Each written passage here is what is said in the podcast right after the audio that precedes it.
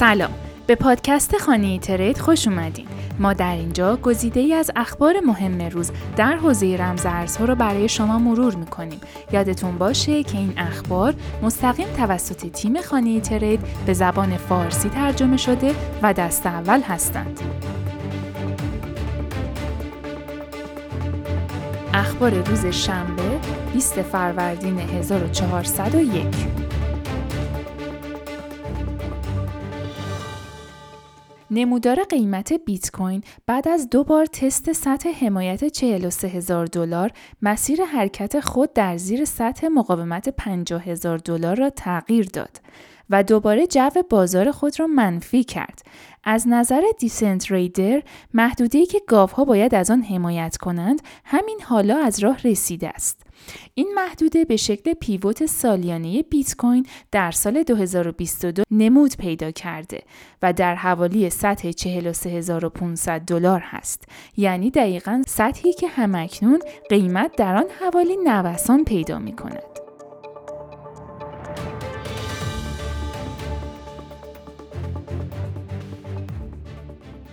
یک شاخص تورم مقاوم در برابر سانسور بر روی چین لینک ساخته خواهد شد.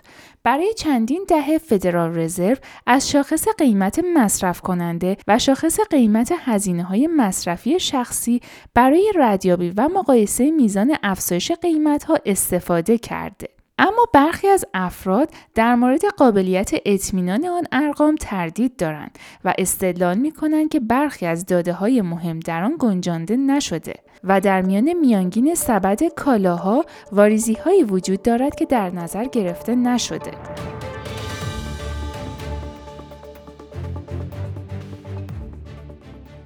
شرکت ذخایر ارز دیجیتال بلاک استریم و بلاک اینک در روز جمعه اعلام کردند که در حال ساخت یک مجموعه استخراج بیت کوین با انرژی خورشیدی در ایالت تگزاس هستند.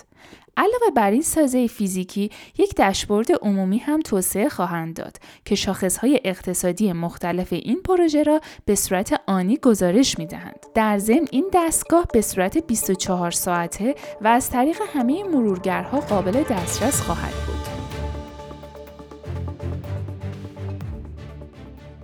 شورای اروپا در بیانیه روز جمعه اعلام کرد که به وسیله منع خدمات رسانی شرکت های خدمات ارز دیجیتال ارزشمند به این کشور احتمال سوء استفاده اشخاص حقیقی و حقوقی روس از ارز دیجیتال برای دور زدن تحریم ها را به صفر خواهد رساند. این اقدام یکی از تحریم های مالی بود. نخست وزیر روسیه در روز پنجشنبه مدعی شد که روزها بیش از 130 میلیارد دلار دارایی کریپتویی در اختیار دارند. مقداری که تقریبا با ذخایر طلای این کشور برابری می کند.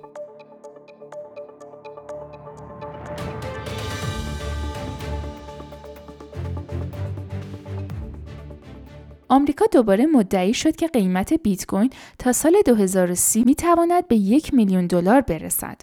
بیت کوین و اغلب آلت کوین های بازار در حال تلاش برای دفاع از سطوح حمایت خود هستند و این یعنی خرس ها متوجه یک فرصت خوب شدند و به دنبال کنترل نمودار قیمت دارایی های مختلف بازار هستند.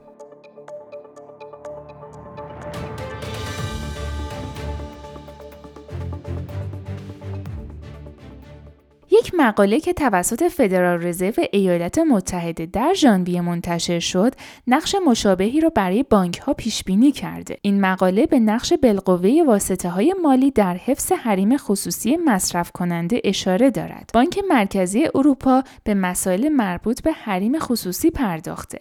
علاوه بر این بیان داشتند از آنجایی که تقاضا برای پول نقد ضعیف خواهد شد انتشار CBDC می تواند تضمین کند که پول مستقل همچنان نقش خود در تقویت اعتماد به پول و پرداخت ها را ایفا می کند در حالی که با کاهش قدرت بازار بانک ها و بهبود شرایط قراردادی برای مشتریان رقابت میان بانک ها را تقویت می کند.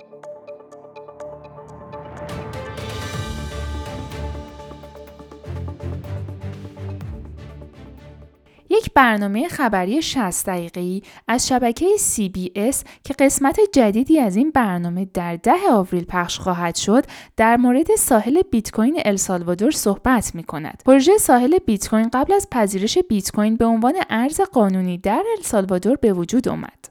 شرکت زیرساخت بلاکچین اپلاید بلاکچین در بریتانیا درخواست عرضه اولیه عمومی خود را در 8 آوریل به کمیسیون بورس اوراق بهادار ایالات متحده ارائه کرده تا تعداد بیش از 3 میلیون سهم از سهام معمولی خود را با نماد APLD در بازار جهانی منتشر کند.